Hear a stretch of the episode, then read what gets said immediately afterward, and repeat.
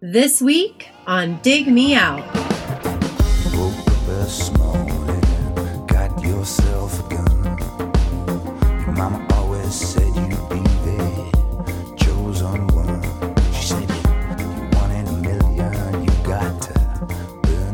With your hosts, Jason Ziak and Tim Minichi. Jay, we're back again with another episode thanks to our DMO union on Patreon. You can help us make the next episode happen by joining us at dmounion.com or digmeoutunion.com. Jay, speaking of the union, we often speak of the union. We're speaking of it again. Yes. Yes. What they Yeah, do? Well, well, they they produced us a an album via one person. This is not a poll episode where we take a bunch of episodes or take a bunch of uh, suggestions. They come into digmeoutpodcast.com and and throw in a poll and our patrons vote on it. This is an individual patron selecting this record. She's been here before. She's back again. Last time was it fastball? Last time, Marissa? Yes, it was. I believe it was. That's right. Wow. Was that a year? That's That was crazy. a year ago. Yeah. Wow. I remember doing that. That's nuts. I thought that was like, I thought that was just the spring. Nope. Oh my goodness. Welcome back, Marissa Bucksbaum. Uh, you have been here before, no, multiple times, and uh, you've brought us a number of records. You've been on some roundtables, and I think you joined us for our 500th with the uh, Nirvana. Is that correct? yes, that was quite a party. We had that was the big jam. We're gonna. I mean, I can't even imagine what we're gonna do for 1,000. Uh, mostly because I can't believe that we'll still be going, and I'm pretty sure that uh, the internet will have shut down by then. But tell everyone for this pick of yours, what is it, and why'd you pick it? Oh man. Uh, so I feel like I've selected like a Patrick Testatier annual pick. You know, aspiring to his level of of weirdness and, and openness and expertise. Um, this is Exile on Coldharbour Lane by the Alabama Three. They are not from Alabama. They are from Brixton, which is in the south of London, England. And there are not three of them. There are more like nine to twelve of them, uh, depending on the circumstances. So this whole thing is a lie. That's what you're telling us. Yes, um, it, it, there, there's a sort of a lot of smoke and mirrors to to the name of the band, but um, I, I picked them because to me they are making the most mind blowing, hilarious, wacky yet profound synthesis of sweet, pretty country acid house gospel music with a healthy dash of rock and roll, and they are in my top five bands of all time. And this record is in, I think, probably my top ten. okay. How did you stumble upon them? Um, well, I first got really into them, I want to say maybe five or six years ago. Uh, Okay. And, and on my first pass, it didn't click. I was probably in middle or high school when I first investigated the album um, be- because of The Sopranos. And I, I was not at the taste juncture yet in my development where I understood what I was listening to.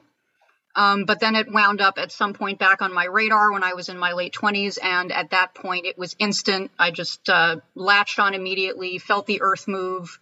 Um, and that has happened. Uh, the amount of times that has happened, I can count on one hand, like The Who, The Twilight Singers, Soulwax, and the Alabama Three.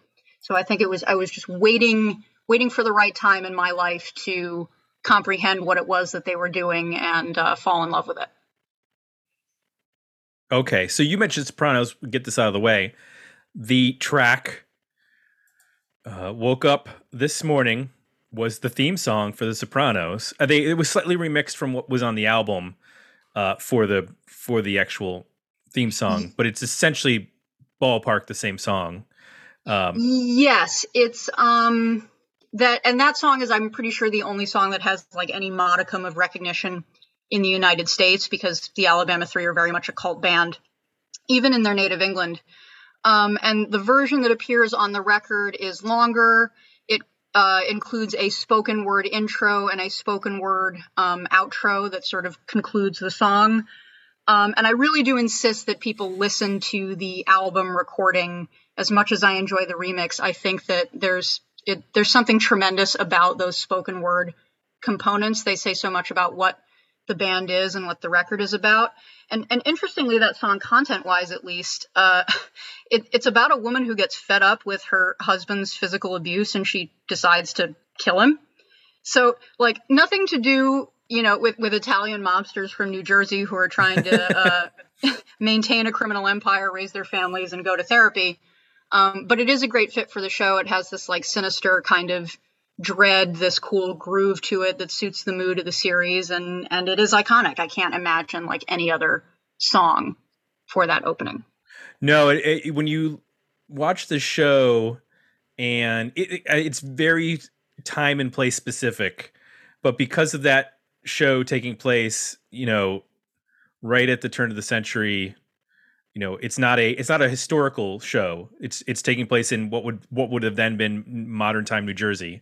Um, it feels like the synthesis of like what was happening in music because part of the fun of that show is looking at AJ's uh, bedroom and all of the bands that are listed on on concert posters and stuff. Um, so like music was clearly like important to that show in a lot of different ways, and obviously the end of the show is has a huge um, needle drop as well that people know about. Oh yeah, but um, so the fact that they picked such an obscure, you know, band that like it, it's the vibe that totally fits the the sound sound of that show as opposed to like you mentioned the lyrics um yeah I, I definitely agree with you there. It, it's um it, it's it's a total vibe match.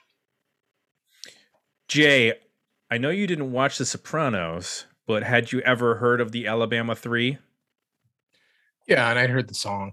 I mean that song that show was so popular that um you kind of couldn't escape at some point uh, hearing it and knowing the name of the band that did it. Um, so yeah, I was familiar at least uh, from that, and I felt like I had a sense of like what they sounded like.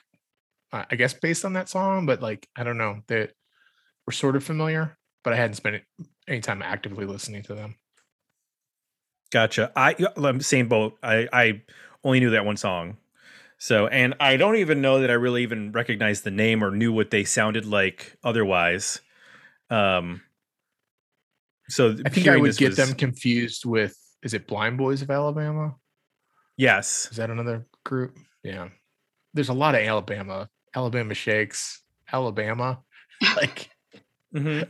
it's it's it's just a fun word, really rolls off the tongue. There's almost as many as that uh buffaloes. Right. Right. Little history. Let's just talk about. You know, you had mentioned uh, from Brixton, formed in '95. A lot of members.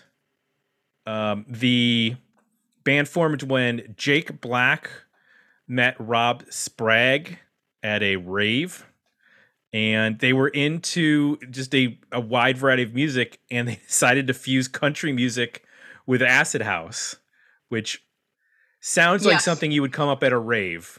You're on a lot of ecstasy and you're feeling really good. Anything's possible. And you're like, what if we put country music with acid house? And there yeah, you go. Yeah, you know how there's like the uh, the cocaine business venture. exactly. Um. So they added a, a number of other members. Um, Nick Reynolds uh, who joined the band was the son of one of the great train robbers. Uh, the great train robbery being a, a, a train that was going from Glasgow to London in 1963, and it was robbed of 2.6 million pounds. And uh, he, he was in the band. His this is the son. Um, hmm. They brought in uh, just a, basically a bunch of like friends. Like uh, Spragg was at school with a guy named Piers Marsh who played harmonica but also could do synthesizer programming. Um, and Orlando Harrison was brought in. He was used to live with Jake Black, and he ended up playing keyboards. So the first name of the band was the First Pre- Presbyterian Church of Elvis the Divine. The the first Presbyterian, as in Presley. Oh, Presbyterian. Yes, of, of Elvis the Divine, UK. Yes. Uh, And then they were sent, I believe, a cease and desist, hence the name change. Gotcha. And this is their first record. They signed to One Little Indian in 97, released Exile on Coldharbour, which is obviously a reference to Exile on Main Street by the Rolling Stones. Um, every member of the group has an alias, which I think we expect that from British bands. You have to have like, you aren't called like your name. If you if your name is like, for example, John Jennings, they called him Segs. I don't know why. or uh, Robert Jassett was nicknamed Hacker. uh, I really hope he was like the, on on stage with the computer hacking things. Like he wasn't even really making music. He was just like, "I'm gonna hack into the bank." Like, Yeah, the the core two founding members are Rob Spragg and Jake Black. Um, Rob Spragg's alias being Larry Love, and Jake Black, the late Jake Black, he passed away in 2019. His was the Yep. very Reverend Dwayne Love. yes, uh, he passed away from Addison's disease uh, in May of 2019, um, which is an endocrine disorder. Um, and uh, they released over. Let me get the discography back up. I deleted that for some reason. For, so from 1997 to 2021, they have released uh, a number of albums for uh, One Little Indian and then um, Hostage Music. This is their debut we're talking about. Then they released La Peste or La Peste Uh, La Peste, I think, yeah. in in uh, 2000, Power in the Blood in 2002, Last tr- Last Train to Mashville Volume 2 in 2002, um, Outlaw in 2005, MOR in 2007, Revolver Soul in 2010. There will be peace in the valley when we get keys to the mansion on the hill in 2011. Shoplifting for Jesus in 2011. The Man from Womble from in 2013, The Women from Womble in 2014, Blues in 2016, and Step 13 uh, just came out last month. Didn't Yes. know about that. It's a great album. Did not know. Well, maybe you could review it for the box. It just came out last month. Oh, yeah, absolutely. I'd be happy to do that. Delighted. Excellent. For those who don't know, we have a newsletter that goes out every week on the weekend. We put in a couple of new reviews from artists relevant to the podcast, to be 80s and 90s artists, uh, books, movies, and mostly music. Occasionally we get to books, but books are long and they take a long time to read. And uh, albums are usually like 40 minutes. So, and they have they have a lot of words. right. A lot of words. Albums just usually have like a word on the cover and then like a band name. It's a lot less Some words. don't have some don't have any on the cover. It's true. Like 1965 by the Afghan Whigs. There's no uh there's no name or anything. You have no idea who that's by. It's by Astronaut Man. That's what that it's By Buzz Aldrin. But, but there you go. That's Buzz Aldrin's debut album. Uh so let's get into this we- record. Did we cover why this album is uh, cataloged under the band name A3? because on the cover uh it's it says A3 um they're called A3 only in the United States because apparently there was going to be a potential legal conflict with Alabama the band Oh my so goodness. they just called it A3 so in the UK they're called Alabama 3 but in the United States they had to go with A A3 Okay. It's super confusing. If you try to find this record on like Apple Music and you search Alabama 3, it does not come up. You have to search for A3. we sincerely apologize for that Jay I, Well, I think I think it might be to a, it. like a licensing thing in the United States for them. Yep. Yep. Basically, they didn't want to anger Alabama, the band, not the state. Both, really. Understandable. Right. So, uh, we did get some comments over at Patreon, and uh, we'll get to the poll and the results of that when we uh, render our verdicts at the end of the show. But some comments. Gary Moran said, I assume Leonard Cohen did the Sopranos song. Alabama 3 has a good sound, but all the chattering All the chatting over the songs brings it down for me. Kyle Bittner said, That was a fun and unique listen, but like Gary's comment, there seemed to be a little too much talking and filler. A bit of restraint would have made this much better. That said, I thought Speed of, of the Sound of Loneliness was a kick ass tune. I also heard You Don't Dance to Techno many years ago and have been trying to find out who it's been ever since. Now I know. Better EP. Keith Badge, I'm pretty sure they listened to a lot of Black Grape while making this. I'm also pretty sure Everlast listened to this while making Whitey Ford Sings the Blues. There's a lot of good stuff on here, but it's one of those albums where I like parts of everything, but not all not all of very much. I respect the ambition, but it's just too much. Better EP. Darren Lehman said a very interesting sound, kind of like blues and funk mixed with electronic music. I wish there were less talking parts. They definitely have the art of the groove working for them in most of their songs. Gavin said, Single for me. I bought this, but never really gelled with it beyond the Soprano song. It's probably more me not trying hard enough. Well, that's at least he's putting it back on himself. You know, you got to look inward. Don't Try don't harder. project your issues out. You gotta. You I gotta appreciate the introspection. Stephen Mizinski wrote a lot. He wrote three paragraphs, um, an introduction paragraph, an argument paragraph, and then an uh, outroduction paragraph.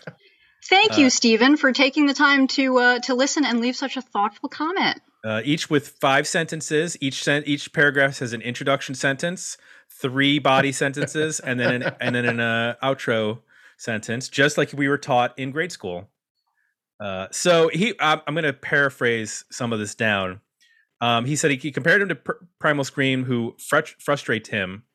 He said he actually got more enjoyment out of this record than an album like Screamadelica, Oh but wow! there's no one song here nearly as good as moving on up so while the overall album worked for him it didn't have a standout track um but he said i don't think that was their intention to write a big pop song i'm looking forward to the review uh yeah that should pretty much cover we, can cover some more of his uh stuff as we go through uh, he, he mentioned back and spiritualized, which I think are some good comparisons for bits and pieces of what's going on here. Jay, let me ask you. Tell me one thing you liked. And that's not really a question. It's just a statement. It's an order, actually. It's not a question. Uh, Jay, tell me one thing you liked about Exile on Coldharbour Lane by the Alabama Three. okay.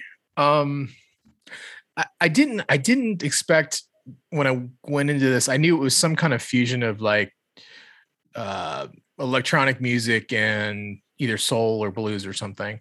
I didn't expect that well, a lot of these songs at their heart are very well written country songs. And it sort of hit me the second song in um like oh shit the, these are like legit country songs Can I interrupt for one moment, please? yeah, that's John Prine. That's a John Prine song. okay well there you There's go One cover, That's- yes. There you go. Obviously, John Prine's version doesn't sound like that. One cover and go. infinite references. Yes. Yes, that's the But only it, cover. It, it helped me like start to pay attention di- in a different way. This might have been Cross that evil line today. I can't think about tomorrow. I ain't got a word to say. So tell me now, what in the world has come over me? What in heaven's name have I done? A broken speed and sound of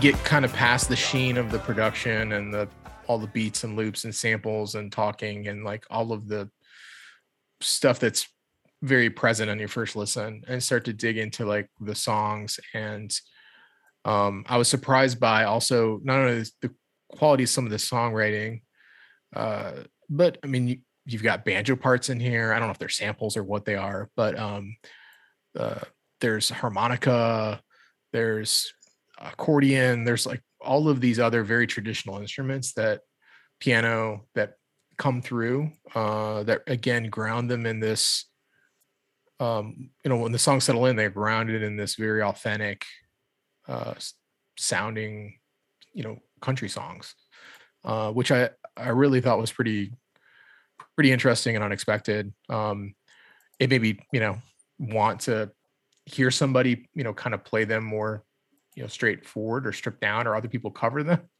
Um because i think you know there's a lot of choruses here that uh i don't know that they're super hooky but they're clever and you know well executed. Um i think lyrically there's there's some stuff going on here that's um pretty interesting too. Um so and it's not a you know it's country but not in the typical country lyric format, or at least not the modern country lyrics that you would expect. Uh, so I appreciated that. Uh, I think some of the electronic parts work pretty well. I think just the having that propulsive beat or those heavy grooves uh, works pretty well with the um, the more you know traditional country or blues or folk oriented instruments. Um, I think one of the singers. I guess there's two singers. There's at least two vocals on here. Um, one of them has like a really kind of deeper, raspy voice. It reminded me a lot of Joe Strummer, uh, and it sort of was taking me to. Yeah, um, that's that's Larry material. Love, aka, or I should say Rob Spragg, aka Larry Love, is the sort of rougher, gravelly Yeah. voiced one.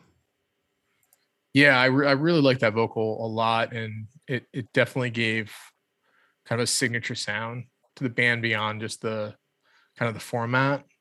Uh, and it was taking me to yeah a lot of those um, the Joe Strummer solo stuff where it's kind of like this too, where it's he's exploring more with like dance rhythms and but also combining that with you know traditional folk music or uh, you know American country music and stuff like that. So it, it, it made me think of you know uh, an artist like that as well, which I appreciated.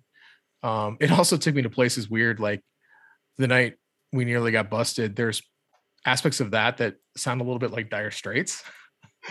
um, so it's kind of interesting. Like when they bring these parts together, it, it it hits moments here and there that um, are very familiar, but then also uh, pretty unique. So uh, yeah, those are some of the stuff that I liked. Yeah, What very like? collaged Yeah. and, and recontextualized are so many of the elements that are in the production and in the songwriting. Yep. Yep. Uh, I really liked what's happening musically on this record. The the thing that caught my ear obviously is the combination of all the different instruments that are happening that are that don't seem like like you mentioned banjos and and uh there's uh all sorts of things you would think of in terms of blues and country styles that are occurring over techno beats. And what was interesting is that it, yeah, it has a sound of like, okay, this sounds like a, a 90s sort of, uh, you know, trip hop, if you want to call it, sound, even though it's a little bit more up tempo than what I think of as trip hop, which would be like Portishead or Massive Attack. But then I started thinking about stuff like Sturgill Simpson's Sound and Fury album, where Oh, it's yeah. got that like direct in heavy guitar, but with these like dance beats underneath. And I was like, oh, this kind of makes more, uh, this kind of makes sense now. Like I kind, I first I was listening to it and I was like, this doesn't, this doesn't make sense. It's all over the place, stylized, style wise. And then I started making that connection. Um, and even like a song like Sister Rosetta, like That's I my think- favorite song on the album. I- that to me, I feel like if you gave that to a modern alt country singer, whether it's a Sturgill Simpson or or somebody, I mean, even if you gave that to Kacey Musgraves, I bet like they could d- do a cover of that song.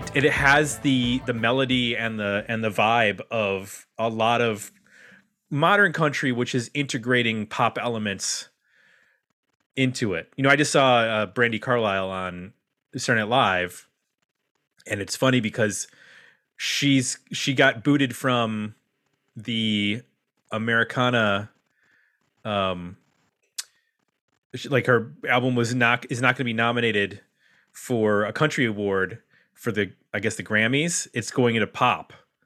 And I was like, "Really?" Like I mean, I listened to it. it sounded like country to me. Uh but it, it it you know, there is that element of of country integrating poppier melodies and and and it's not relying on like twang and like, you know, Garth Brooks style 90s twang and that kind of stuff like there's all these new sounds that are coming into it especially on, on the, if we want to call it the alternative side. So i i was hearing a lot of that and it was it was interesting because it i'm not really a big country fan but i do like dipping excuse me like dipping my toes into the yeah i mean albums me, here and there.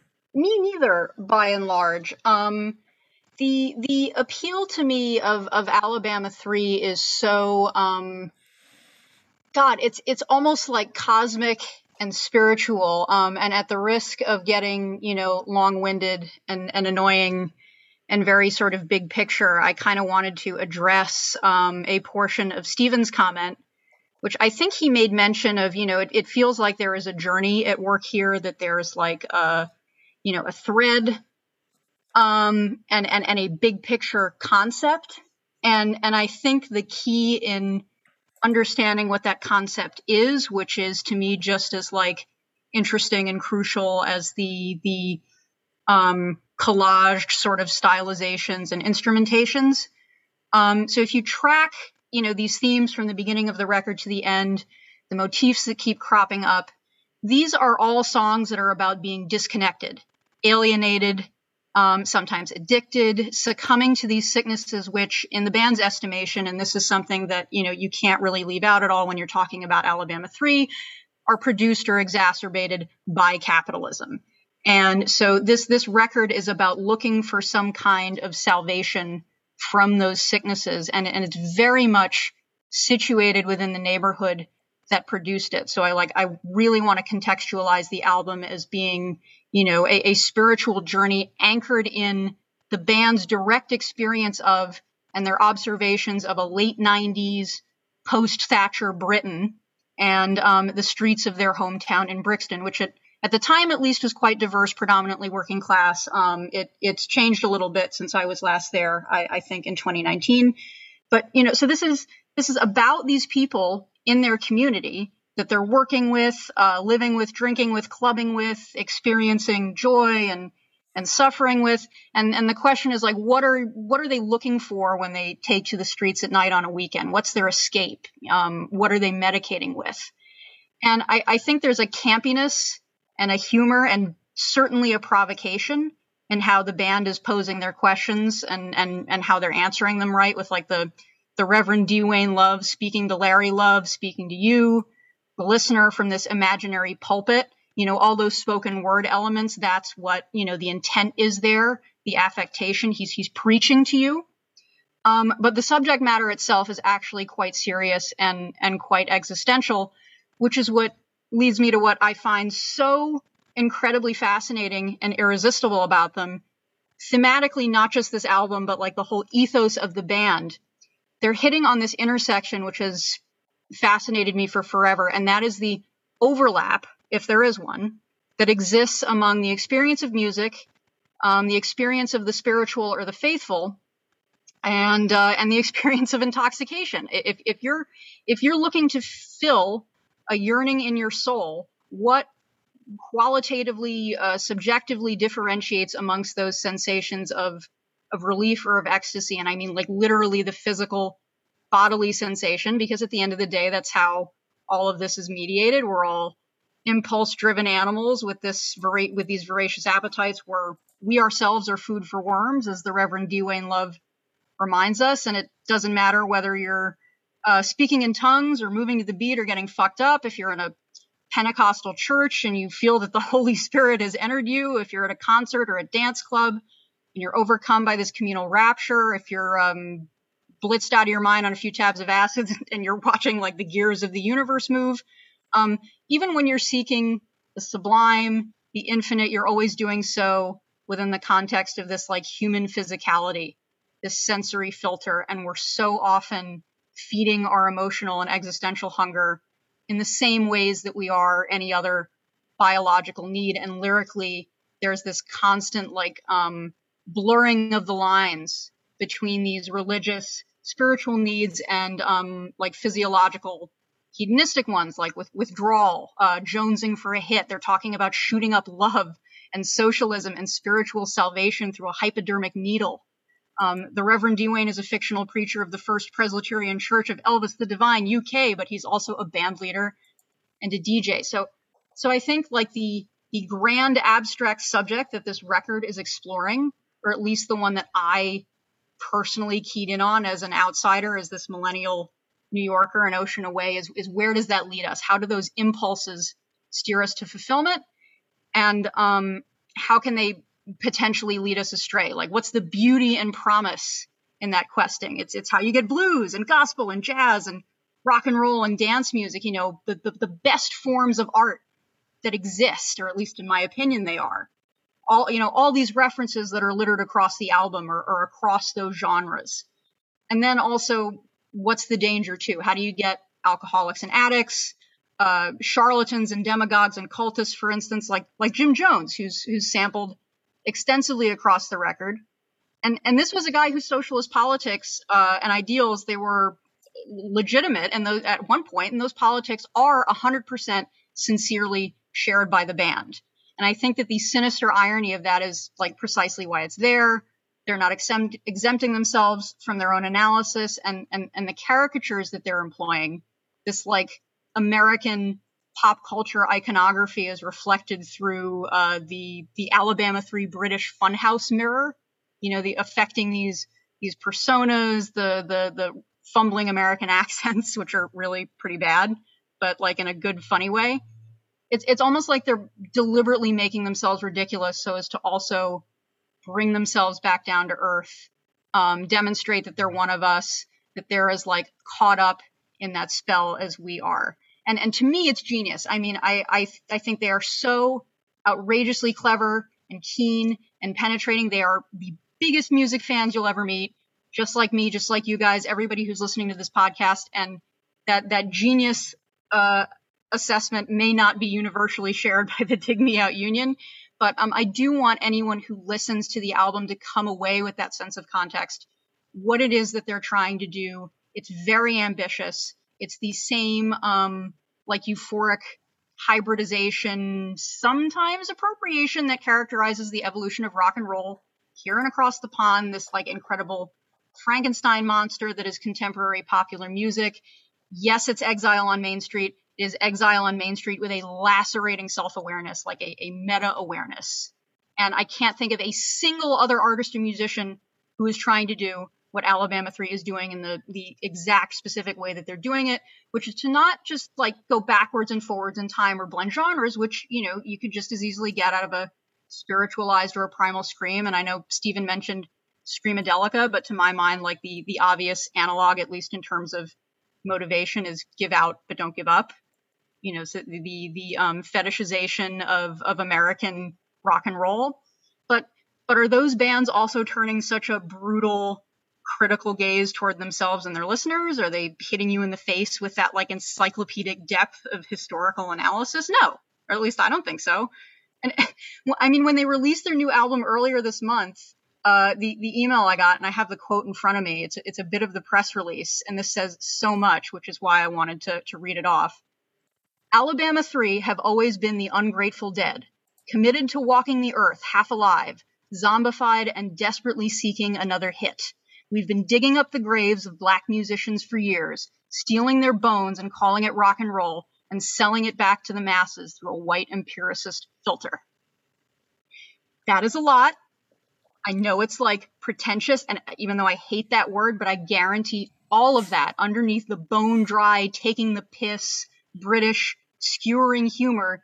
It's there. Their love affair with American music and American culture, and they are such smart and well-read guys with this boundless, consuming love for all these diverse forms of music and an understanding of what links those forms together, a historical consciousness of it. And so if that doesn't sell you on the band, if I failed right there, um, and I, am just hoping that everyone who commented with like, oh, you know, the spoken word elements, I, I wish there were there was less of that, and you know, it it, it, it just doesn't feel like uh, the the whole it, the whole thing is not selling me on the band. I'm begging you to go back and listen with that like perspective in mind because it's so far removed from what we're used to listening to um, at, at least as predominantly American Dig Me Out union members. Well Mic said. drop. I wish I would. I, I wish I would. I wish we would. Uh, I would have heard that before I listened to the record.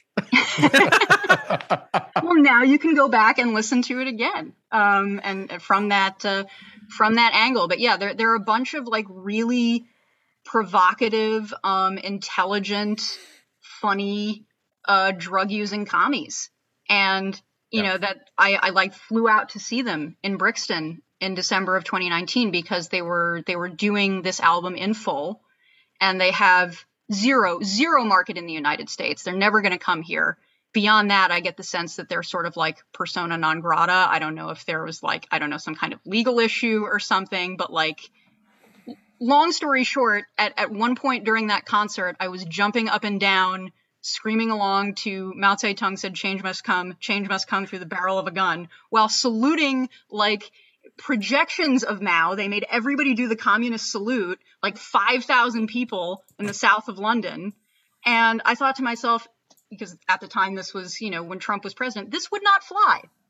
This would not fly in the United States. This is very um, cheeky and and a little dangerous.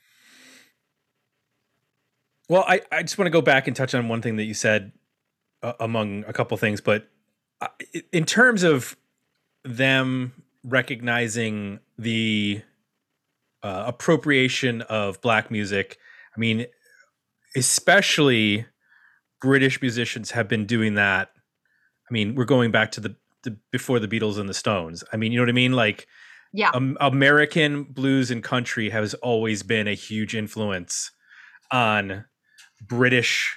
It it's as interesting to them because it's a foreign thing as Americans looking out at you know these crazy Gallagher brothers. Yeah, at England exactly. That was also something I wanted to mention because as a teenager, you know, MTV True Life, I was a teenage Teaboo, total Anglophile. You know, was fascinated by everything British culture. My favorite band was The Who.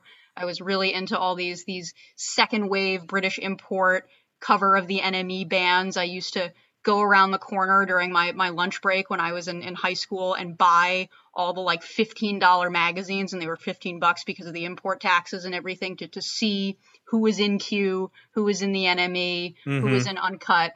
And um, it, it's they, they, it, it's like having the, the, the, the microscope turned around or, or the telescope turned around at at back at me and and what are you know what do Brits see about American culture um, when when they look at us. And I, I think in Alabama 3's case there is a a fascination and an affection and also um, maybe a little bit of fear and which is present in the uh, I think the sampling of you know cultists like Jim Jones, which the, the, the sampling of Jim Jones speeches that occurs throughout the album. I got my I got compasses, I got guns, I got dynamite, I got a hell of a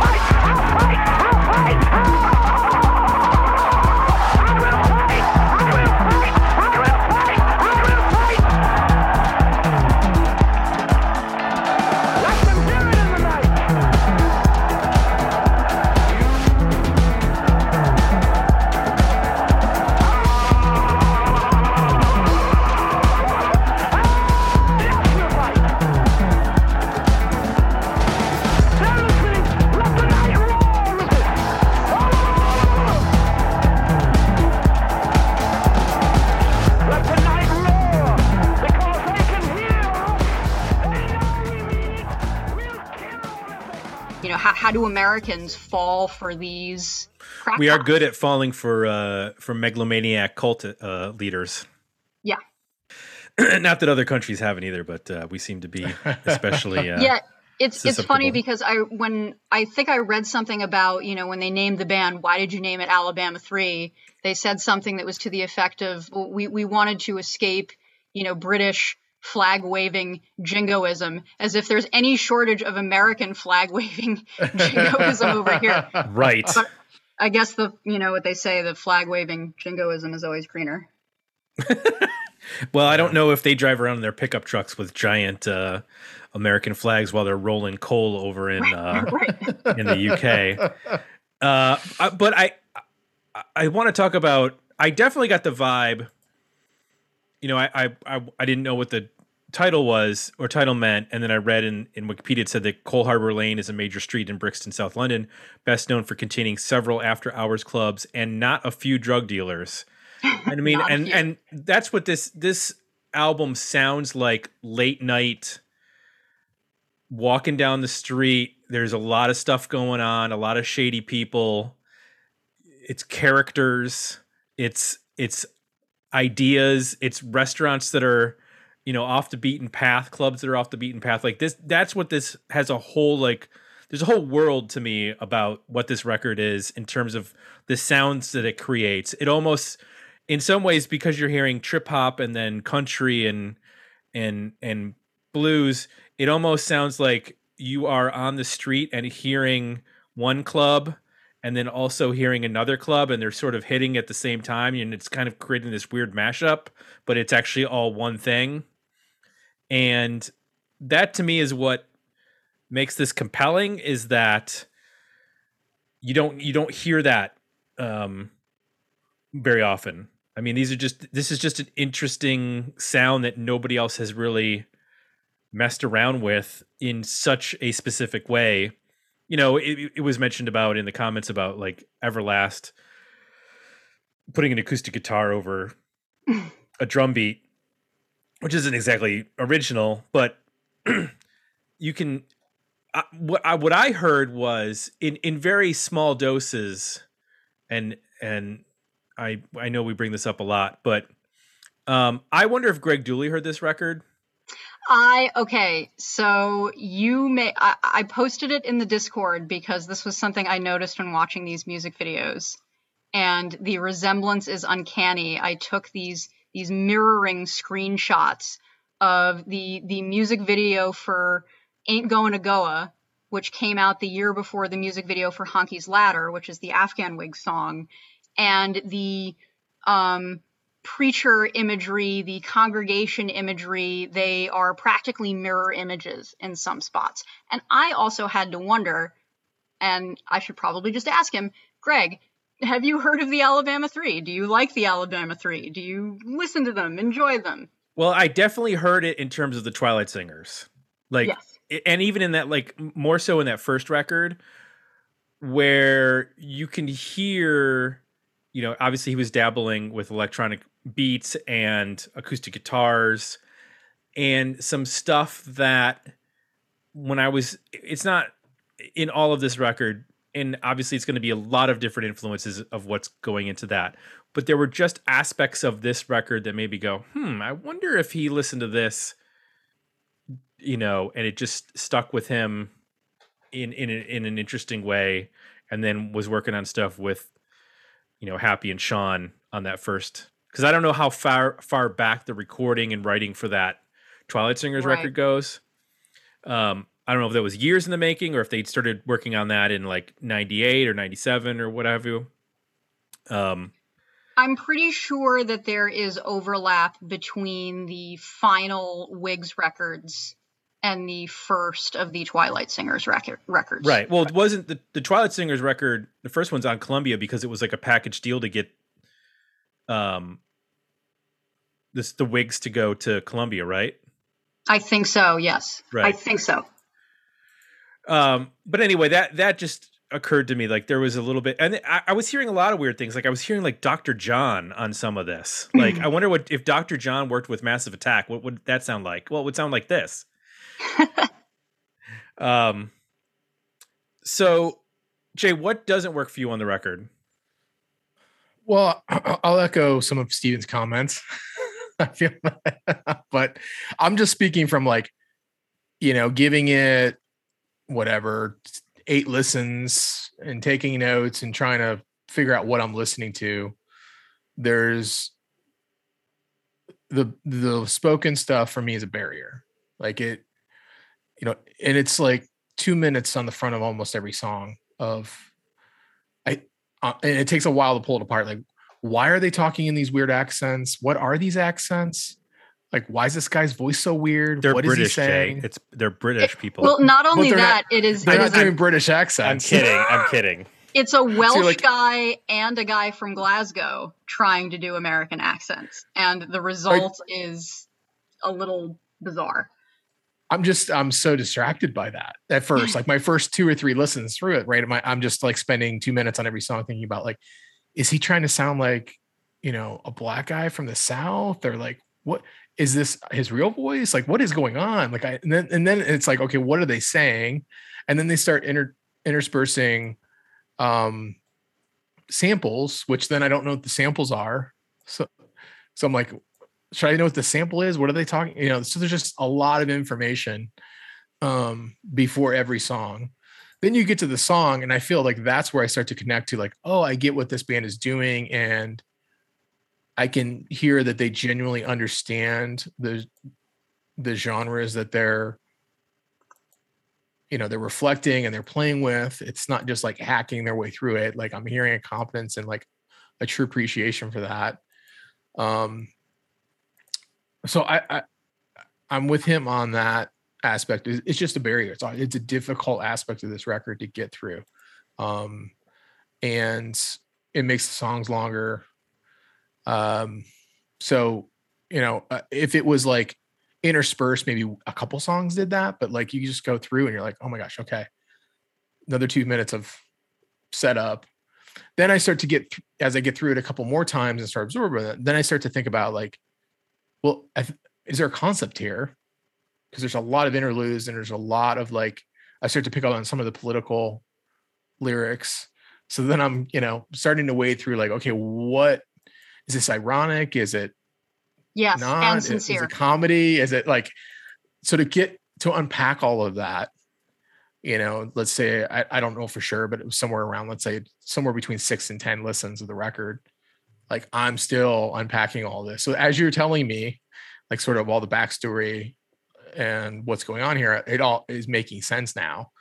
But just going through as a listener and not looking at Wikipedia, just listening to the record, looking at the album cover that's available on streaming, it's just a lot of information to make your way through and it takes many for me it would take many many listens to get to that point Yeah, and it So took I- me a lot of research to get to that point because, again, like the, there is no context, right? I, I am, yeah I am, and and I would love to be proven wrong here because I am, I am so lonely. I'm so lonely. I'm, I'm convinced that that I am the only American fan who is obsessively dissecting this album from the only British band doing American music in this particular way, this this very Yeah. idiosyncratic way. Um, like I am representing their slim to non-existent fan base on this side of the pond, and and to try and and transpose my my ears and my soul three thousand miles away to Brixton. I mean that that's part of the reason I went out there is is I wanted to to meet the people who were involved in the making of the I met the guy who's like screaming on on the cover of the record. He's like still friends with the band, going to all the shows. This this is this is very much like a, a community uh, album. This is a for us by us album. And so it is in many ways impossible to fully understand and embrace without like having your feet on the ground in Coldharbour Lane. Were there a lot of drug dealers out Harbor Um, I was definitely yelled at by like the new friends that I had made that night for walking around really late at night after the. They, they were like, "You, if you want to go to the after party, we're walking you. You are not going there alone. You could, I mean, because I'm like, not only am I stupid, a, stupid American, I'm I'm a stupid New Yorker, right? And I assume like every major city, like New York City at this point, is Disneyland and can't possibly do me any harm or anything. um, but they were like, yeah, you, you you can't just go traipsing around Brixton late at night. You know, they were like calling me to make sure I got back to my hotel safely. I was very much the um the novelty American, the token American at that show. Uh, and amongst that group of people, it was sort of like every time I opened my mouth, somebody would be like, "Whoa, what are you doing here?" What what size venue? Like what was where did you see them at?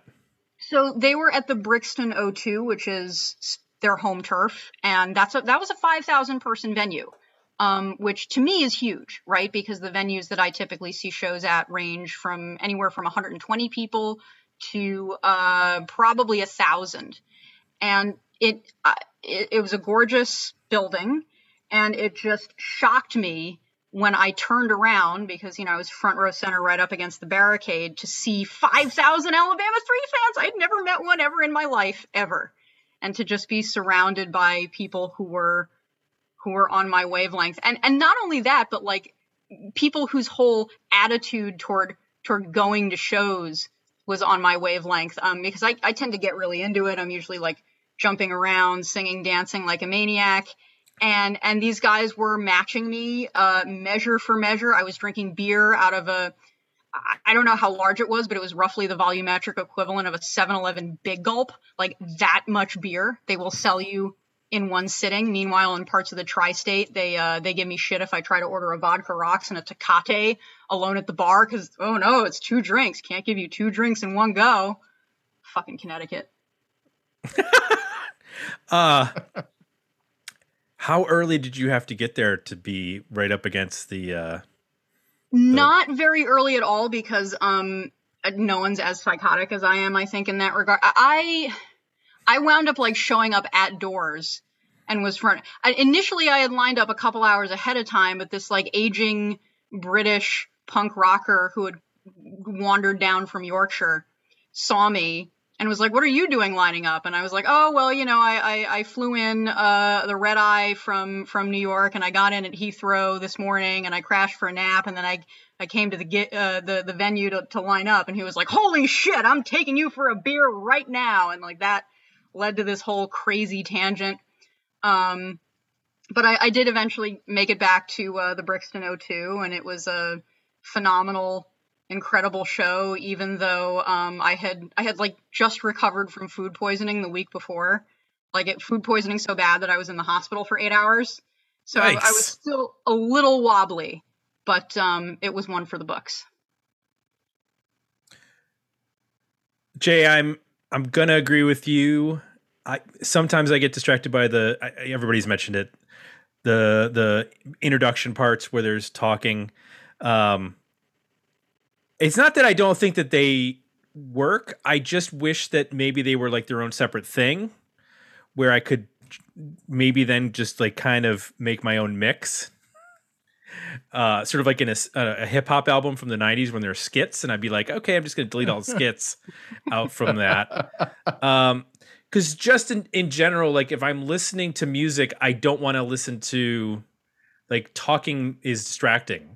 Right. I my recommendation to you, um, and this would be my recommendation to anyone who sort of had a little bit of difficulty um, getting in the headspace or, or accepting the um, the aim, the the effect of these spoken word bits of, of sort of letting that I don't know absorb and just let go and let God, so to speak. Listen to Hits and Exit Wounds, which it, it is on Spotify. It's their sort of greatest hits compilation and it really does have all the best songs. It's got the single best Alabama 3 song on there, which is Up Above My Head. Um, another reference built in there. But um, I, I think that that will be infinitely more digestible to people who are sort of put off by that aspect of the album. Okay, that makes sense to me, and I, think I can digest it better. Not that I, I mean it. In, in certain dis- respects, it doesn't bother me that much. Um, but like, wake up this morning, I knew that song, so I'm like waiting for it to start, waiting for it to start, and it's like two minutes before we actually get to the point where it's like woke up this mo-, and I'm like, okay, now we're into the song. Okay. And I don't mind if those like samples happen mid song or if even if there's like a breakdown and there's some talking, like that's But if it's gonna be up up front, like okay, you got to give me a, like some sort of break here. What did you think, at least, of the portion at the end? That's the one that's sort of like uh, woke up this morning, everything was gone by half past ten, your head was going ding dong, ringing like a bell, yada yada yada. Was that like? Because that was that was almost more of like a rap than an intro. It, it was fine. I mean, it sounded like um like a very stoned Snoop Dogg, like more more than more than normally stoned. he does sound like it's kind of nasally like that. Yeah. Yeah, How can you sound like a more stoned Snoop Dogg? I don't like like he he overdid it. Like he Yeah. he he got the really good kush and he didn't realize it, and uh, he thought he was just on the normal stuff. Uh, yeah, I just dropped a, uh, a It- slang. I, I feel like it's um you know maybe the accent and the persona can can obscure what if, if you just listen to um like the the actual text itself or or, or just just the content um the the the portion of it that's like um don't you ever want to know the meaning of things as they appear to the others? Wives husbands mothers fathers sisters and brothers don't you wish you didn't function? Don't you wish you didn't think beyond the next paycheck and the next little drink? Like that is potent that that is about like what life is like for so many people not just in brixton but in the united states where we are living paycheck to paycheck Yeah, Um, but you know what? Americans don't like to listen to that. that's true Amer- all Americans like aspirational. Yeah. They want the uh, they even they want their pop music to be Horatio Alger. you know what I mean? Like unless you're gonna, it's gonna be about like love gone wrong or something like that for a ballad. But uh, there's know- very little that's that's aspirational about you know and now i'm going to be food for worms you know so long eric Right. so long uh, you, you know it's it's it's it's a practically uh you know a dirge. Like it's it's it's a eulogy. It's a i'm i'm about to die. Here's all the things i love. Farewell you know? And and I when I was listening to this, you know, an American band that came to mind was um, Fun Loving Criminals, but they have a a much more simplistic take on it, and which uh, DX Ferris is gonna if he hears that he's gonna yell at me because he loves that band. um, but like they're goofy, and this band isn't goofy in that sense, not in, in the sense that like they're not just trying to make people you know smile. They're might also trying to make people think and uh, you know that's hard to do. There aren't i mean uh, definitely not in the 2000s i mean that seemed to go away. You know we all joked in the 2000s about when is rage Against the machine rage against the machine going to reunite and and do something. And then they never really did. And that was sort of the last band that gained a mainstream audience by being counterculture or being you know aggressively uh, critical of American society and, and American government and uh, but and and still you would have people who just insisted on misunderstanding it like yes like Paul Ryan Yeah. Yeah. there is no there at least there is no misunderstanding Alabama 3. Change must come, change must come through the barrel of a gun. right this is much more in line with like Dylan Yeah. and and that aspect of American music which is of a very particular time obviously the 1960s with regards to lyrical content that is not at all approached in And any at- way in the last the 25 time- years They are the first to eviscerate the the 60s, the first to eviscerate the sort of false promise of rock music, of protest music as um you know, any any kind of actual savior um, as as um, as as leading people to uh, reconsidering their circumstances, to to uh, taking up guns against their oppre- uh, oppressors or whatever it may be. They uh, there's a line in up above my head. Um, you took the call from the counterculture. Could you build a barricade tonight? Could you do it? And a lot of their songwriting beyond this album is sort of focused around the these are the songs that produced us, that we love, that make us who we are. They were also a bit of a fucking lie. Right. Yeah, because then they all sold out for Exactly. Yeah, Whatever. they're all rich in their mansions on the hill. And uh, how long are we going to wait until we get the keys to the mansion on the hill? The meek ain't gonna inherit shit. So why do you think this band I mean they got lucky in a certain sense with the Sopranos, but is it a matter of culture you know just not translating to American an American audience why they didn't catch on here in any way? Because I think of like you know the comparison or the or the description is, you know, acid house trip hop country. Well, trip hop had its like minor moments here in this like people got into Portishead in the 90s. I mean, when did Live in New York City come out? That that album that must have been like 96 or 97. Not I, I'm right around the same time as this. Um you know, those artists had minor moments um, mostly with like college radio and, and stuff like that. This isn't that far off, but like you said, like you might be the only hardcore. And like I said, please prove me wrong. Somebody, please. I, I Right. really do hope that I get like emails or something after this podcast. Is it a lyrical thing? Is it a like what is what do you think is the the thing that holds them I- back I- here? I do think that both the philosophical and contextual barriers to entry um, are pretty high. And I think, in terms of just what uh, uh, American listeners are looking to when they are looking for the collaged Frankenstein mixture of genres that characterizes so much of, of pop music, of, of, of rock music, they're not looking for this specifically. Um, and and I wish I I could pinpoint uh, exactly those um, I guess sort of tripping points that that people can't quite get over. I mean, it's pretty obvious to me. that I think like the spoken word stuff is, is a thing that that's putting off to American listeners.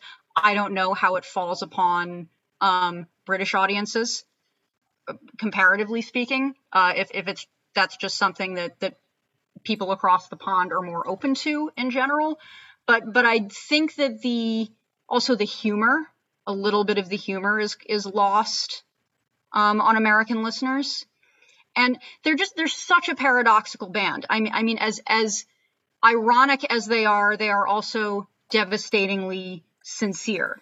Um, as as uh, sort of biting and menacing as they are, um, they are also very much in love with the kind of music that they are manipulating and um, repurposing. And I, I really do, do just think fundamentally it, it is a British and American cultural disconnect. It's a lot easier to bridge that gap with an Oasis, with, with a band that's that's piggybacking off of a, a previously established uh, British invasion, that that style that was accepted by American listeners. I think this is just a little too aggressively, unrepentantly weird and not in the ways that Americans are looking for. Right. I- mean, I was trying to think of comparisons because every once in a while a song breaks through the United States that is like Suzanne Vega. Like she'll, you know, her single is a weird song. If you if you think about it in comparison to like what else is popular, Yeah, d- there And- have and you- definitely been some like weird breakthrough. Like, for instance, I never, and we talked about this on another episode that I was on, which how the fuck did Muse get to be so big in the United States? I never would have seen that coming because they're just so, uh, they're, they're a lot to take. because Americans liked Radiohead when they did Just and um you know, that album and Muse kind of sounded like Radiohead circa the Bends when they right. started. With, with, a bit more, you know, also bombast and, and Radiohead you didn't want to do that anymore. So Right. they they were like, "Well, that's our new Radiohead." yeah. And we have we have that and then we have Coldplay doing the fake plastic trees version of Radiohead with Yellow and so now we've got two Radioheads, Yeah. and that's why those two bands became gigantic. That's Right. that's my very uh, loose uh, explanation of why. I mean, you never know. You never know what's gonna hit and why it's gonna do that. But I mean, you know what I mean? Like there are always like weird songs that pop into the mainstream. Crash Test Dummies.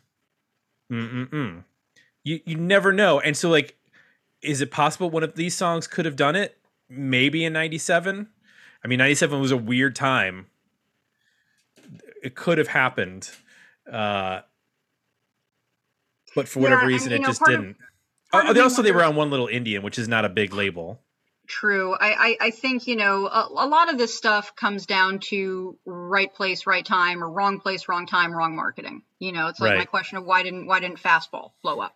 Um, there there are so many variables that enter into uh, whether a band makes it big or not that have nothing to do, you know, with the actual like meritocratic value of the songwriting. If you're talking about this particular album, I mean, these these would all be need to be edited. Like, it could wake up, woke up this morning, been a hit outside of the TV show. Yeah, you got to cut off the first two minutes of the song. It would have to be the remixed version, yeah. Yeah, Yeah. By the way, the uh, Howlin' Wolf has a credit for that song. I'm saying, I'm assuming because of the sample. Yes.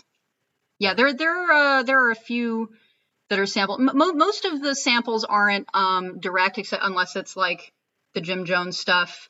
Um, a, a lot of it are, are are just these sort of references, um, imagerial references, ideological references. Um, I mean, the the closing song is a uh, that that was a Thomas Dorsey song written for Mahalia Jackson that was covered by Elvis Presley, uh, "Peace in the Valley."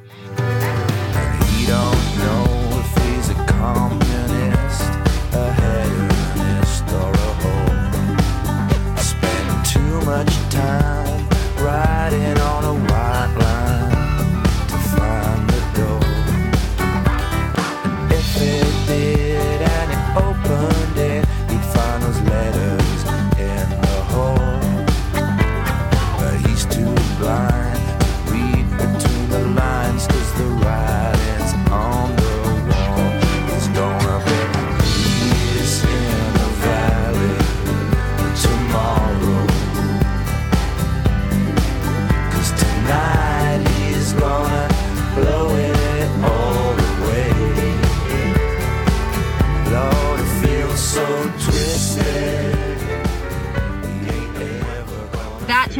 significant because um, if, if I'm remembering correctly, Thomas Dorsey, who is the, the inventor of gospel music, basically, um, had this profound struggle with what he felt was his like um, calling to God, his his religious duty, and um, the music that he was making, the, the the popular form of music that he was making, which which was um, which he felt to be in conflict with that duty.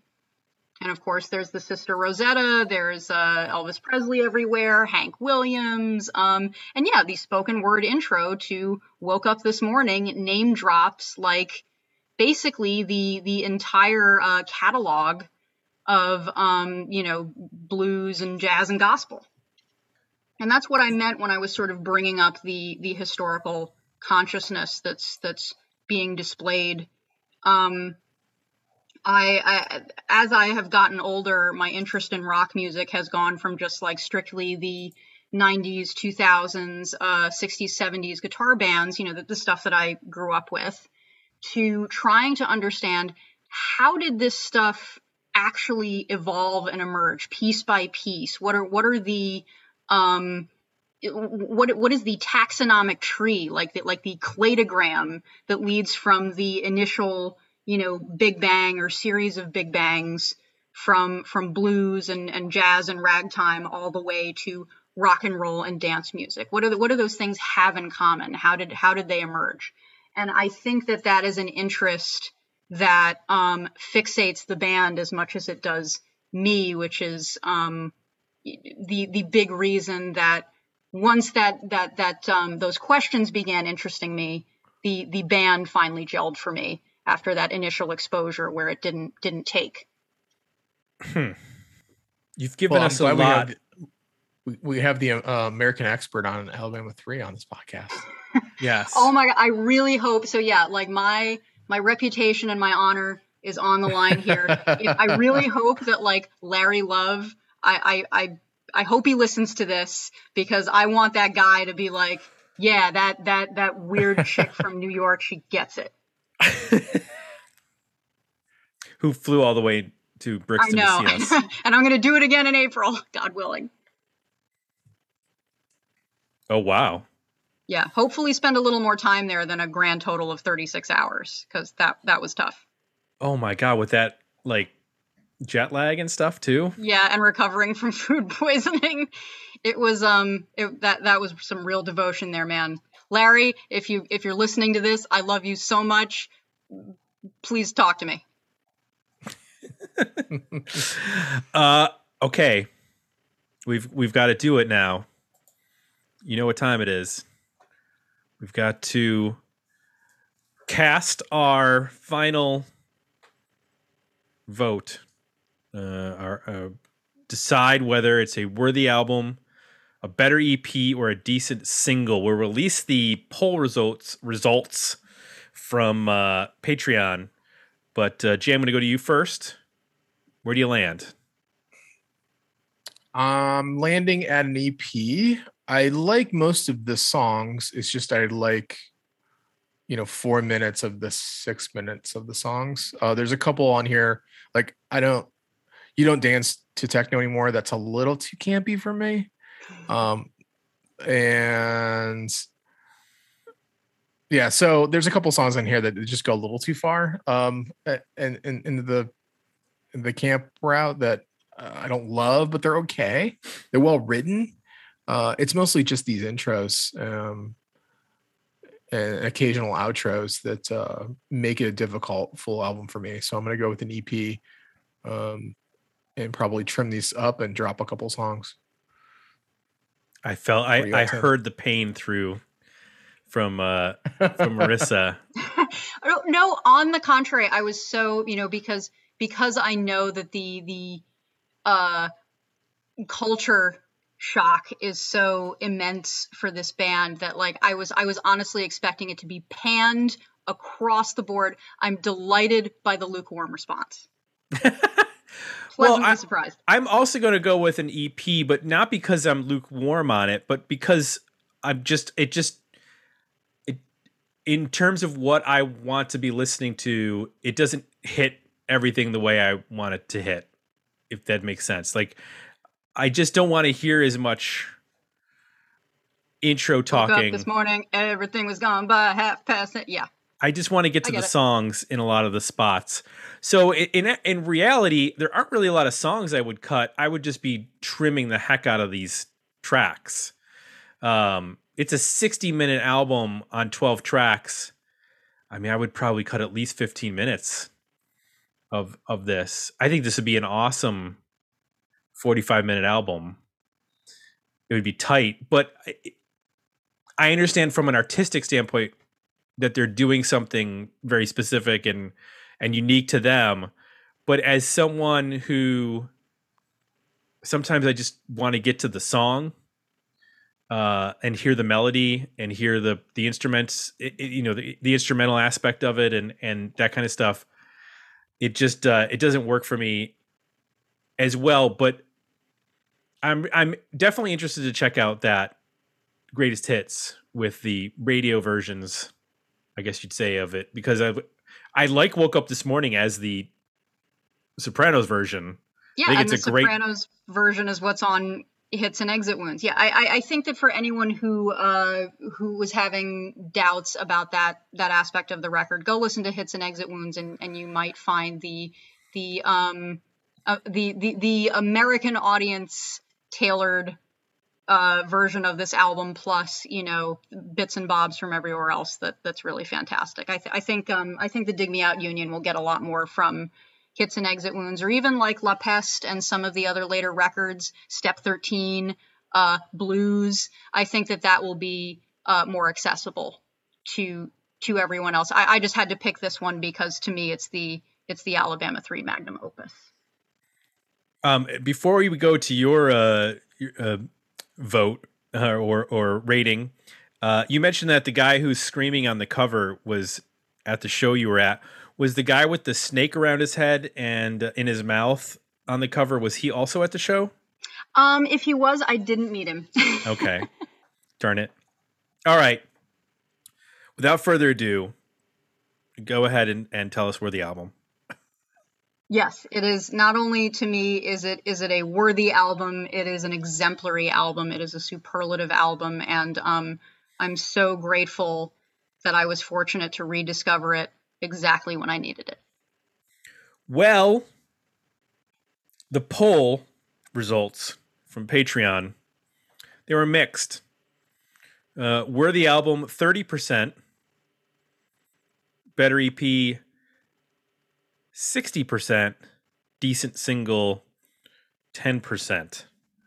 Now we know that was Gavin was the single.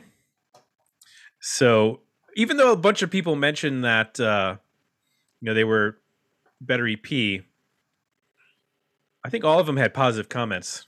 This wasn't like a. Uh, I, I didn't get this.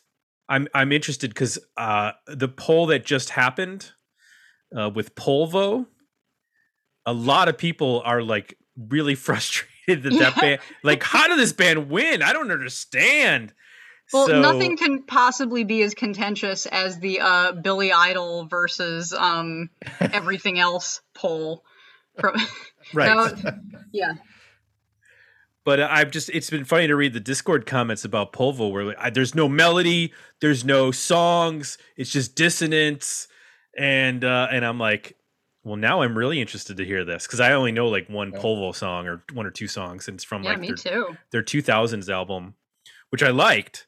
So, and I'm always amazed when people are like, how did this win? I'm like, well, there's like 60 people that are voting, and they don't all comment. Yeah, So- and a lot of them also just sort of swoop in at the back end, like right before the poll's going to end, and the next thing Right. you know, the whole thing is swung in another direction. So, uh, so w- what I'm saying is, um, I think you, I think you won some people over with this. I And- certainly hope so.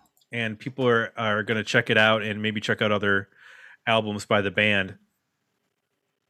This was very cool. I think, uh, in terms of what we charter this show, what the mission statement of this show is, this is definitely a '90s album that we would have not found on our own, and uh, definitely brings something completely new to the table. I mean, acid country house gospel music.